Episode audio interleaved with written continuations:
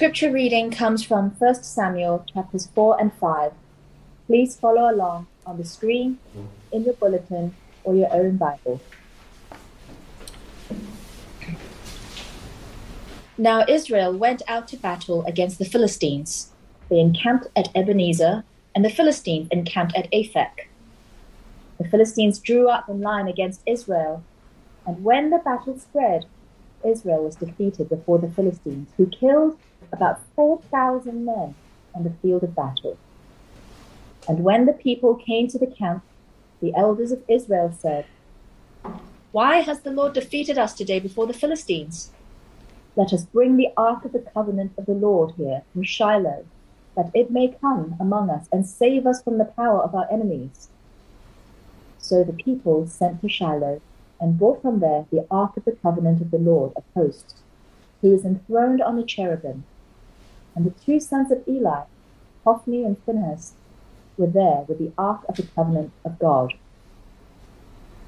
As soon as the ark of the covenant of the Lord came into the camp, all Israel gave a mighty shout, so that the earth resounded. And when the Philistines heard the noise of the shouting, they said, What does this great shouting in the camp of the Hebrews mean? And when they learned that the ark of the Lord had come to the camp, the Philistines were afraid, for they said, A God has come into the camp. And they said, Woe to us! for nothing like this has happened before. Woe to us! Who can deliver us from the power of these mighty gods?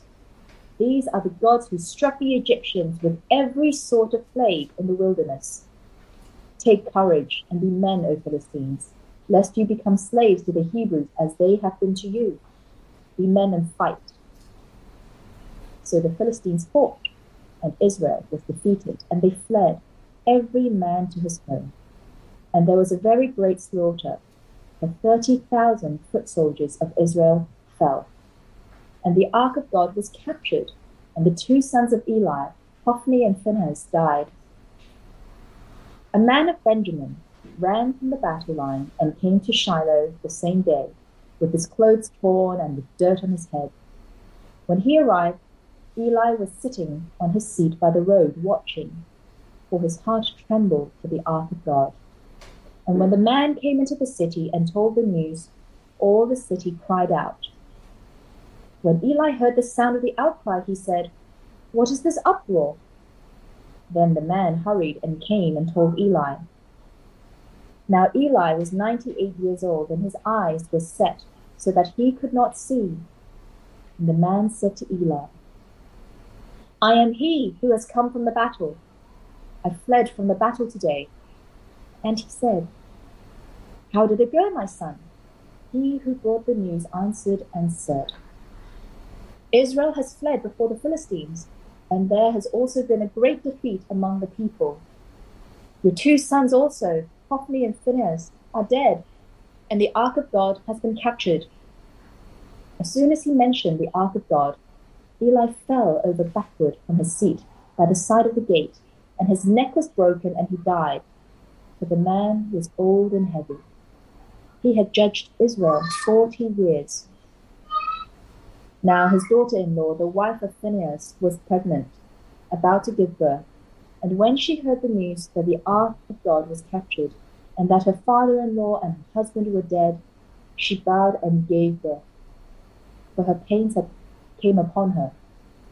And about the time of her death, the women attending her said to her, Do not be afraid, for ye have borne a son but she did not answer or pay attention.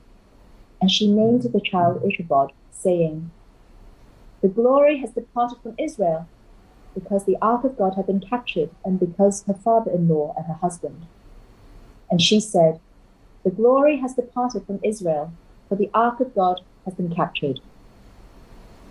When the Philistines captured the ark of God, they brought it from Ebenezer to Ashdod. Then the Philistines took the ark of God and brought it into the house of Dagon, and set it up beside Dagon.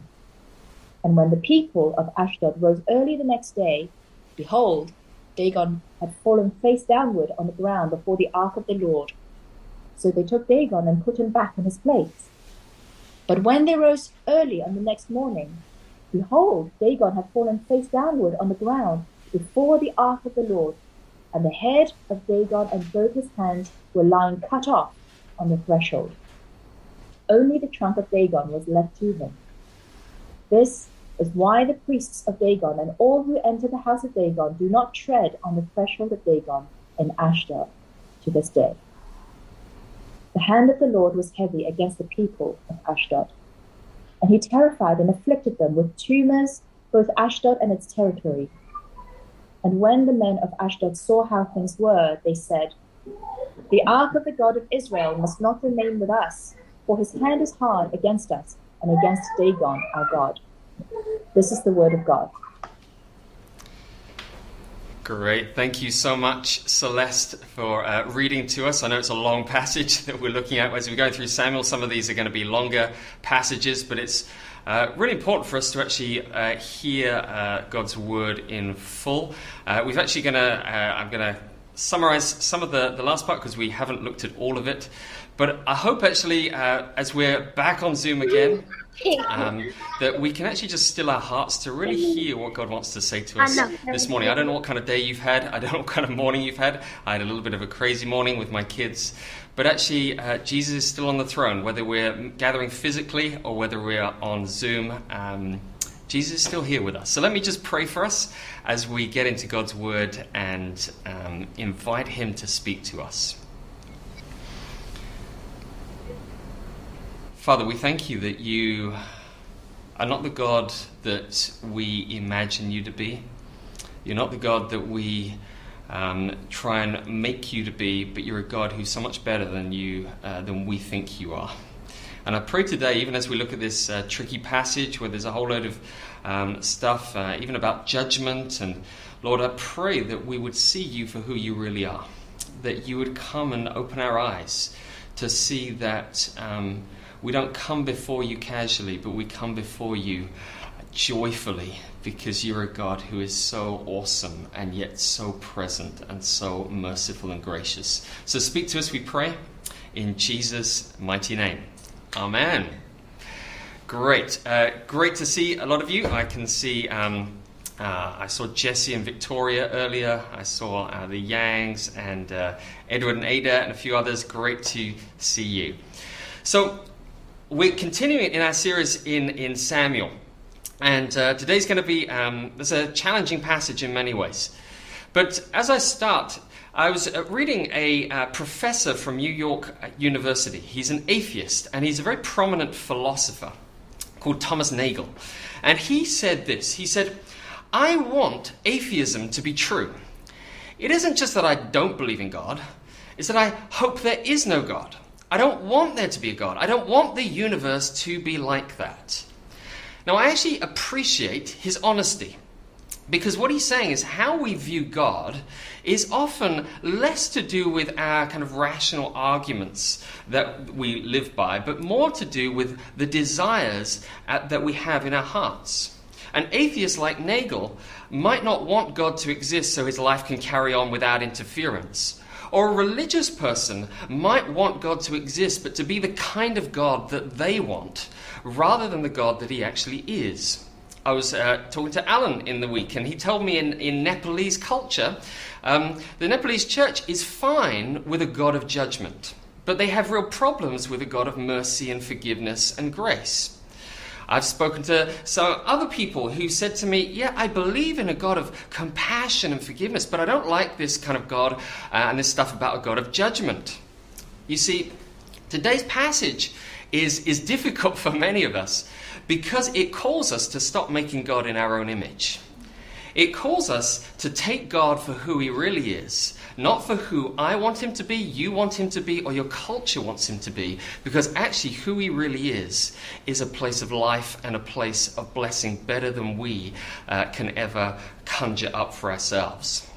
And so, this series we're looking at in 1 Samuel, uh, we've seen how the, the real theme that's going through is how man looks at the outward appearance, but God looks at the heart. God raises up the humble who turn to him, and he brings down the proud who trust in themselves. And we've seen that with Hannah, who was honored as she ran with desperation to God, and God provided her with a son. We've seen that with Samuel, the little boy, but actually who's listening to God's word, and how God honors him as the last judge of Israel, and how God is promised to bring down the, uh, the sons of Eli and Eli himself and his household because they were dishonoring God and treating his word with contempt. And today, in chapters 4 through to 7, this is the kind of block we're going to look at, we see how God plays out his promises unto uh, of what he had said to the sons, how his judgment comes. So he removes the weeds from the Garden of Israel so that new life and new flowers can flourish and blossom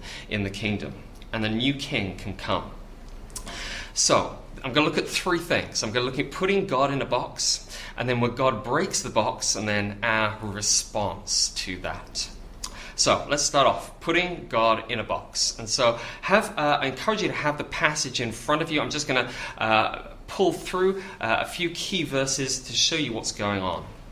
So, background Israel has been in an on and off uh, conflict with the tribes of the Philistines. And um, it's been going on throughout the book of the Judges. And now they're back on the battlefield again. And this time they suffer a crushing defeat. And in the book of Judges, which were dark times, when they were kept defeating, even then the people would actually cry out to God and God would come and deliver them. But here, we see the Israelites don't do that at all because we see the Israelites are users of God, not, um, uh, not those who uh, turn to God. And so here we see verse 3 their response is, Why has the Lord defeated us today before the Philistines? That's a good reflection question.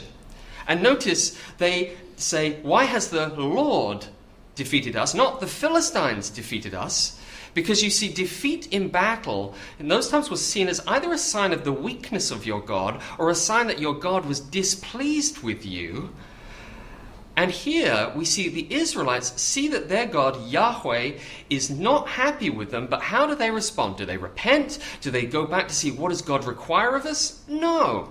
They come up with their own little fix, their own plan to deal with the situation. Verse 3 continues Let us bring the ark of the covenant of the Lord here from Shiloh, that it may come among us and save us from the power of our enemies. Well, just stop and think about it. What is the Ark of the Covenant? If you know your Old Testament, you know the Ark was a wooden box overlaid with gold, which symbolized the footstool of the throne of God Himself. It's the throne of the Lord of hosts, and that means the, the God of the heavenly armies, the all powerful one. This is a sign of His rule, and it's a holy thing. Numbers 4 tells us that no one was to look at it. It was meant to be kept hidden behind a curtain in the tabernacle, in the holiest place, and treated with great reverence because it shows the presence of God Himself. And it's the Ark of the Covenant of the Lord. And so inside were the Ten Commandments, the tablets of the Ten Commandments, showing that God's covenant with His Word, with His people, is right at the center of a relationship with Him. And then on the very top was what's called the mercy seat. And this was the place where the high priest would come in and would offer blood from the sacrifice of an animal to bring forgiveness and cleansing for the people's sin. You see, the ark was about God's holy rule, His presence. It's about His covenant through His word, and it's about the place of forgiveness and reconciliation to a sinful people. It's a highly significant thing.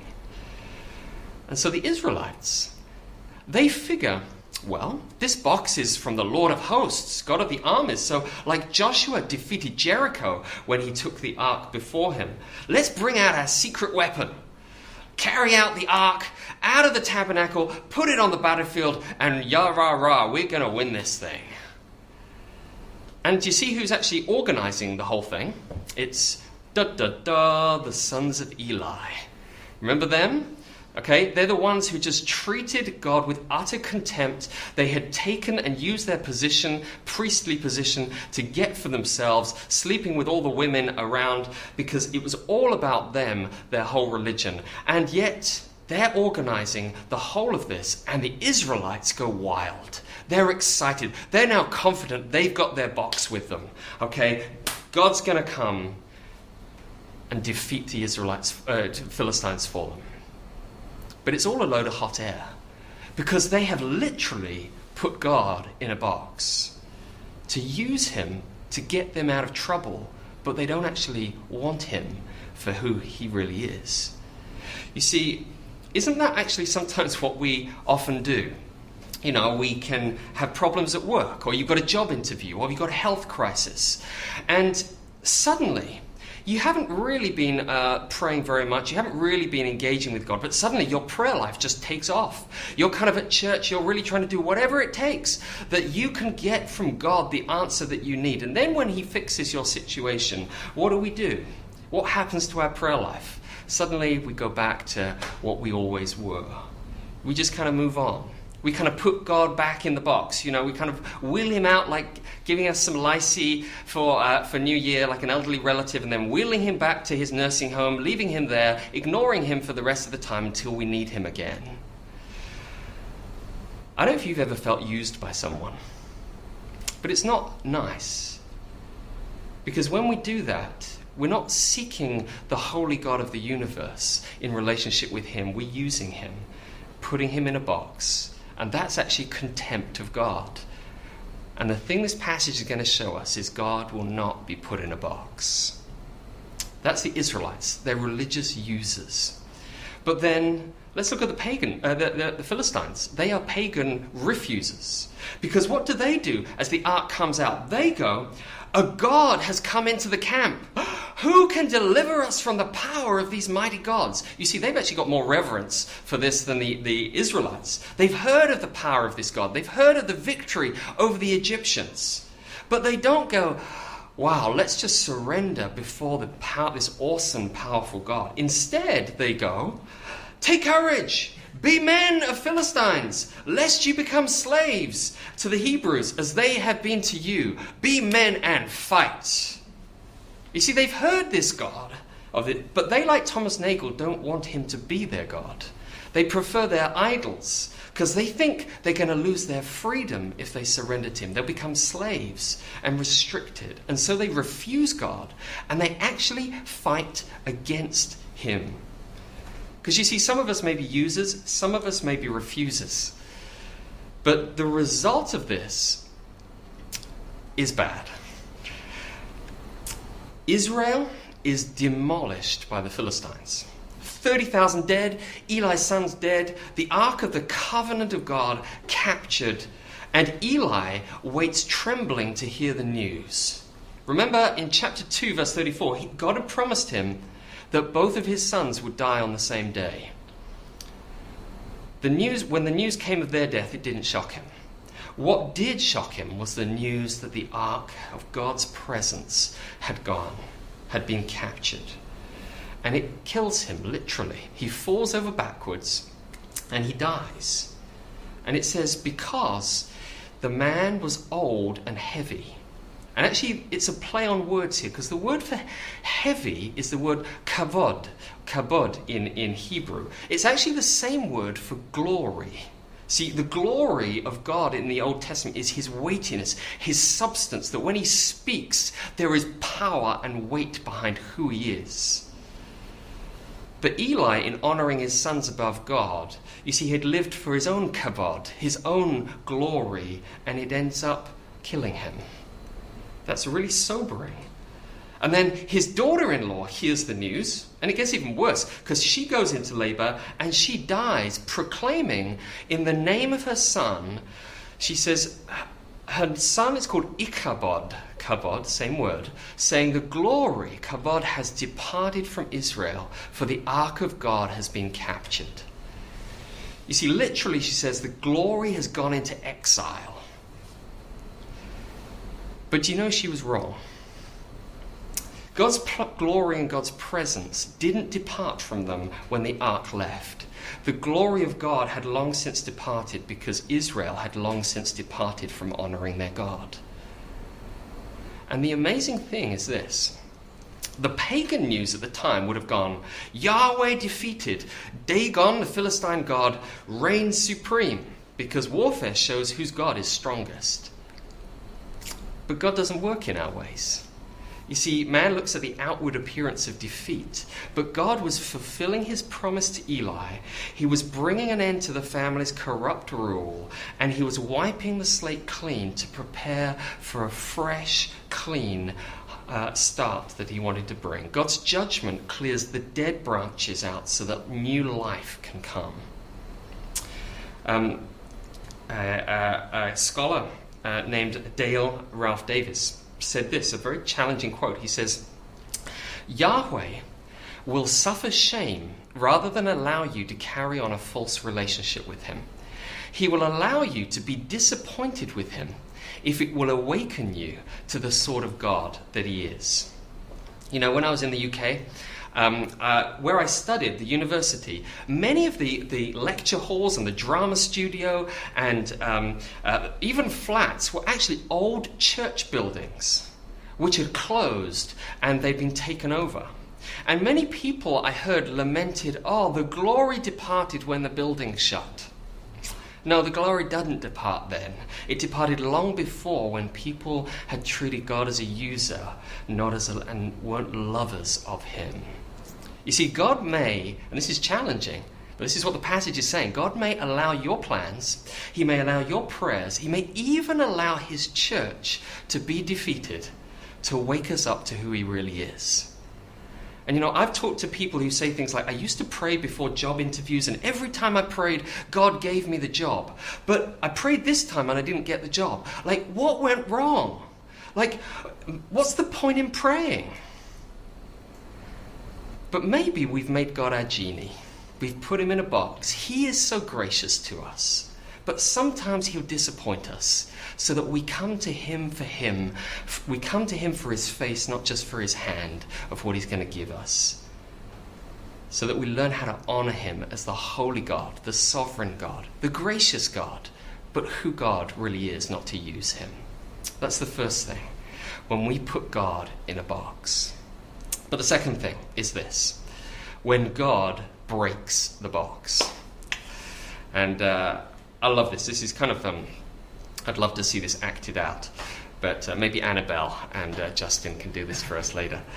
But um, just when Yahweh seems down and out for the count, God proves that he's still on the throne. Do you remember in chapter 2, uh, Hannah's prayer says, The adversaries of the Lord will be broken in pieces. And so what happens? Verse 5, uh, sorry, chapter 5, verse 1 and 2. When the Philistines captured the ark of God, they brought it from Ebenezer to Ashdod. And then the Philistines took the ark of God and they brought it into the house of Dagon and set it up beside Dagon. See, remember I said warfare was a battle of gods. And so when pagans won a victory, pagan nations won a victory over another nation, what would they do? They would bring the image of that nation's god and, like a hunter's trophy cabinet, they'd put it in their temple to show, look at all the people we've defeated. It was because, uh, you know, refusers, when they seem successful, they love to mock and to look down on those who seem defeated and weak. But here's what I love I love this part. And when, it's verse uh, 3. When the people of Ashdod rose early next day, okay, they probably like kind of bit kind of cocky after the, the victory of the, uh, the day before, they walk into their temple. and it says this Behold, Dagon had fallen face down on the ground before the ark of the Lord. You see, what's happened is, is Dagon is literally prostrate on the floor before the ark of Yahweh. That's actually how people used to work, uh, worship.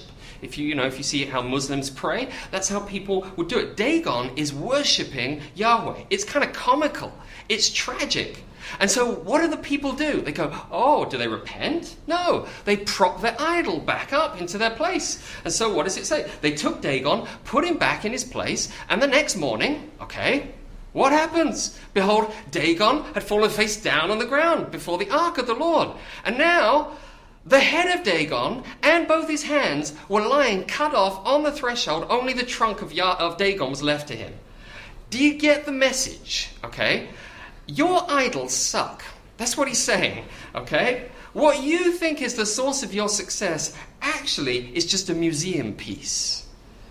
Because anything you trust in, anything you give glory to for your success or for anything in your life other than God Himself will ultimately, at some point, be exposed and brought low and being shown for a dead, worthless idol for what it really is. You see, you haven't kind of COVID, and even you think back to like the financial crisis in 2008 and a thousand other things, shown us things like we're not in control. Our plans are not God. Yet, how many of us kind of we continue to prop that idol back up in its place, you know, trust our own plans, our own abilities, our own success for what can make us through?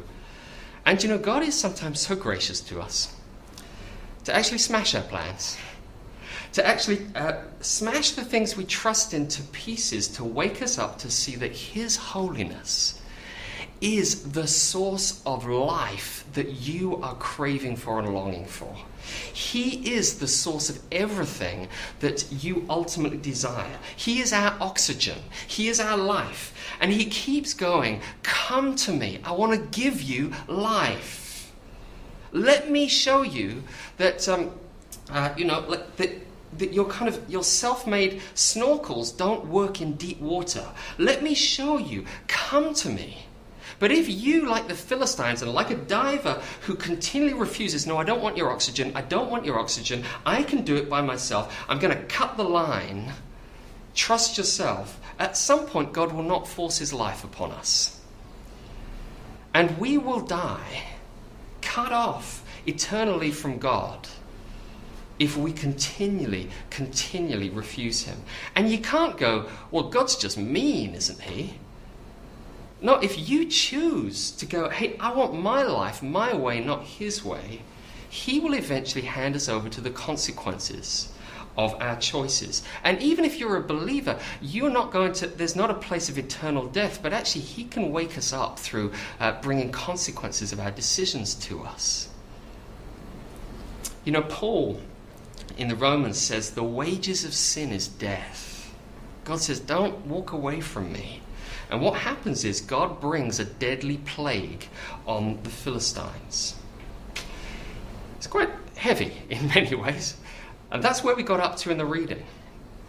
Because actually, Scripture is really clear. All of us at some point are users or refusers of God. At some point. All of us have sinned and fallen short of the kavod, the glory of God. We are, all of us have not treated God as God in some way. And all of us experience our sin and at some point experience the consequences when we get exposed and God exposes us in, in different ways. And God is gracious to bring our idols to fail. But when you feel the consequences of your sin, do you know what users and refusers do?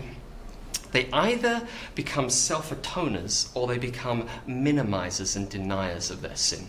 And here's where chapter 6 comes into play. We didn't read this, um, but here's where uh, the chapter 6 um, kind of picks up the story, and I'm going to go quickly and summarize this. But what happens is the Philistines seek to self atone and remove the consequences by appeasing God. So they produce a guilt offering for God. And that's good. Scripture tells you that sin requires a guilt offering for healing. But what offering do they bring? Do they bring a sacrifice of an animal blood to the God's altar as he required? No. They actually say this, and this is verse 5. They say, You must make images, the word is idols, of your tumors and images, idols of your mice, that's actually rats, that ravage the land and give glory to the God of Israel. Perhaps he will lighten his hand off you and your gods and your land. Do do you see what they're doing? They feel the consequence of their sin on them.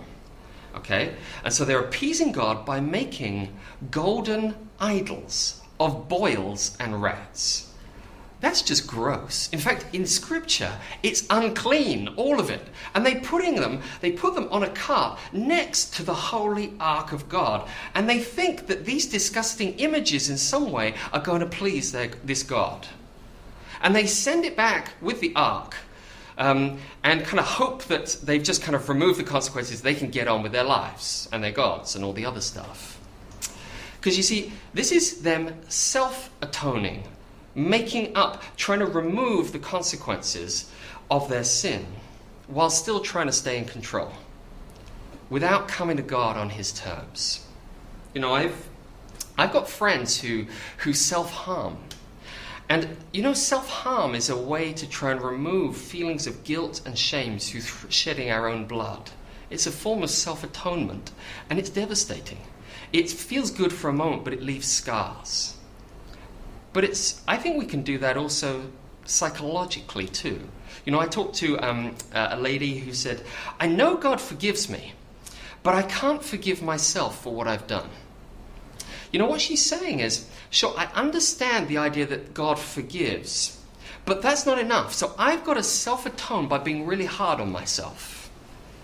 Thinking that maybe the worse or the more guilty I feel, the more likely God is to forgive you or um, to get you out of it. That's actually psychological self harm. Some of us self atone by serving or doing charity. Others through confessing your sin in CG, removing the guilty feeling. You just had a nice therapy session in your CG. And then you go away and you just carry on with the rest of your life. And then you come back again next week, just confess the same, same thing. But you have no sense of actually trying to really change or make any difference in, in your life. It's actually a form of self atonement. Remove the consequences of sin without running to God to truly cleanse you from your sin and to truly change you so that you want Him for Him. Now, that's what the Philistines do self atonement. The, um, the Israelites, they do something else. When the ark returns, um, they are ones who minimize or fail to own their sin. The ark gets back, and the Israelites don't kind of repent, sorry, God, we've just been users of you.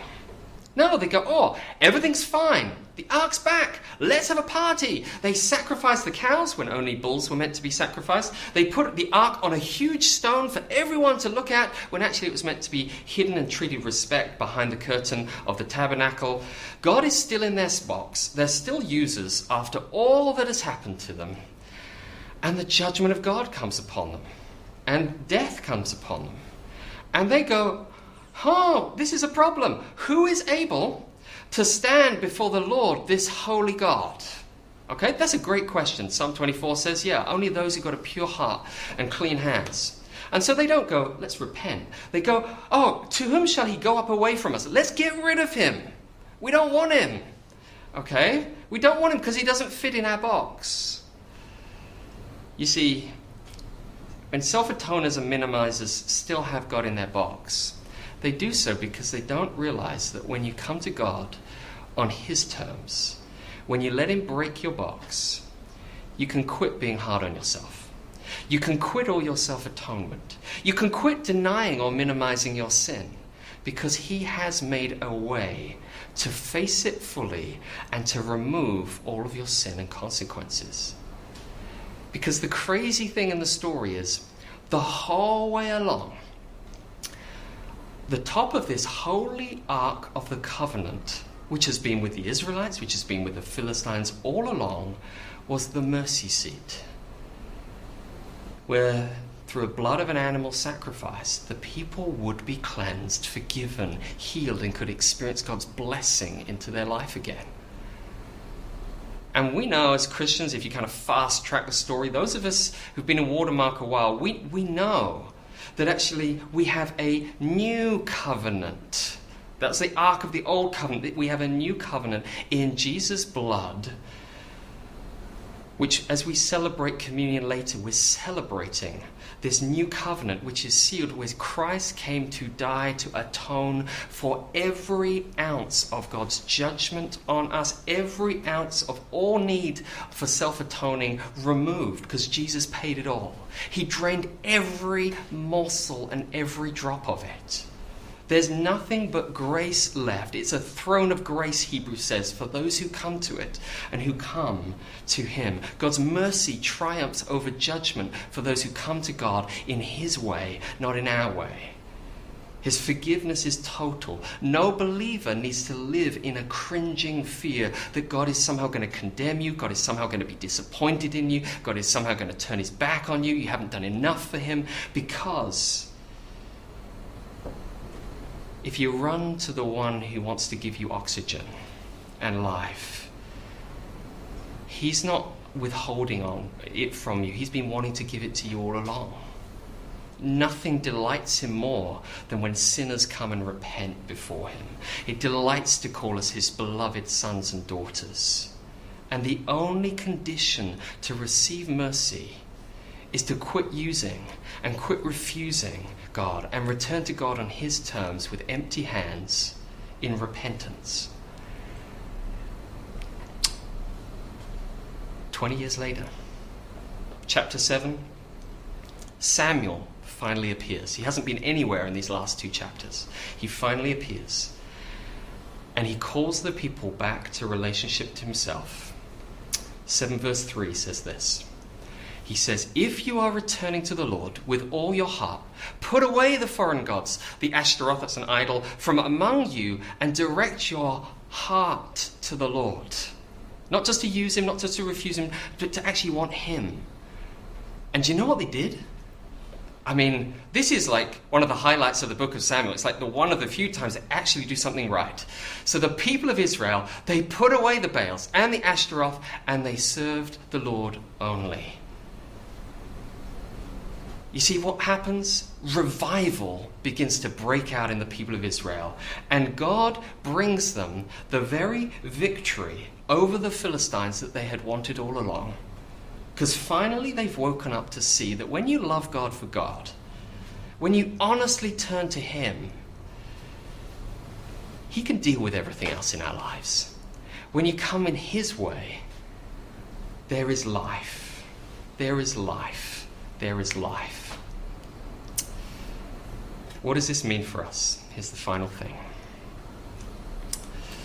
We're going to take communion, actually, in a second. And that's that symbol, I said, of the presence of a holy God with us, bringing us this incredible forgiveness through Jesus' death as the only way that you can come to God. Do you know, some of us don't truly enjoy communion and everything it represents. We don't truly enjoy and get excited at the grace of God. Because you read passages about judgment like this in the Bible, and because of upbringing you've had or experiences you've had, we know theoretically that God loves us and that Jesus forgives us. We kind of know that because you've been in church a while. But we still put God in this box of harsh, or hard, or demanding, or disappointed. But you know, God so loved the world that He sent Jesus to die for you. Not to forgive you theoretically, but to smash that box. It's actually a false idol. It's a false image. It's an idol. The box that God is harsh towards you. That's maybe your parents, that's maybe your culture, but it's not God. He wants you to come to Him as you come to communion. Firstly, to repent of all the ways that we try and self atone. Be totally honest and real before Him about sin. Don't have any hiding. And when you do that, you can find the most joy filled freedom that there is full forgiveness for you. Every time you confess sin, let me tell you, res- never just confess sin and confess sin. Always finish thanking God that it is dealt with. And don't take it up and don't, you know that phrase when, in, when that song which says, When Satan tempts me to despair and tells me of the guilt within, up, up would I look and see him there who made an end of all my sin. If Satan comes to make you despair, you tell him where to go because Jesus has already dealt with it. Some of you need to hear that.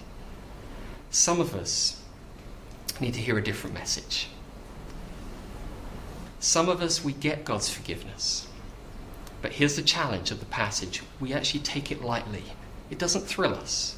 We come casually to communion, we come casually confessing, we respond to sermons casually because we don't want to face the cost of change. We don't really want God to be God in every area of our lives. John the Baptist says, bear fruit in keeping with repentance. Let's not carry on as users or refusers of God. Paul actually says, and here's, here's actually, we often don't read this part, but Paul says in 1 Corinthians 11 some people have died after taking communion because they took it so lightly, because they didn't think about the sin of the way they were treating their other relationships and the way they were treating God. God says, Take my discipline seriously. It's gracious. It's gracious. But I want to break the box where you treat me as your mate. I'm not a tame lion, as C.S. Lewis says in the Chronicles of Narnia, but I am good, really good. So take me for who I am on my terms. Come and repent, and that is where you're going to find life. I want you to just take a minute and just think for yourself where are you with God? Who do you resonate more with in this story? What's the box that you've placed God in? Are you a user? Are you a refuser? If you haven't got the communion elements, I encourage you to have them now because we're going to take it in a second. But before we do, we don't come lightly. This is a holy moment. This is an awesome moment. This is a joyful moment for those who come to God on His terms. So let's just really take a, a, moment to actually examine where we are with God. How are you viewing Him? What does your life show you about where you are with Him? He longs for you to run back. If you need to repent, just take this time to actually come before Him and repent. If you're not a believer, you need to take seriously who is this God? Don't make Him in your own image. You've got to take Him as He is. Will you be like the Philistines or will you be like the Israelites at the end who really do turn and recognize that He is the only one? Some of you actually need to allow Him to just show you His grace. Maybe you just need to actually open up your hands and release to Him some of those boxes that you've placed Him in and ask Him to change them and break, break out of those boxes.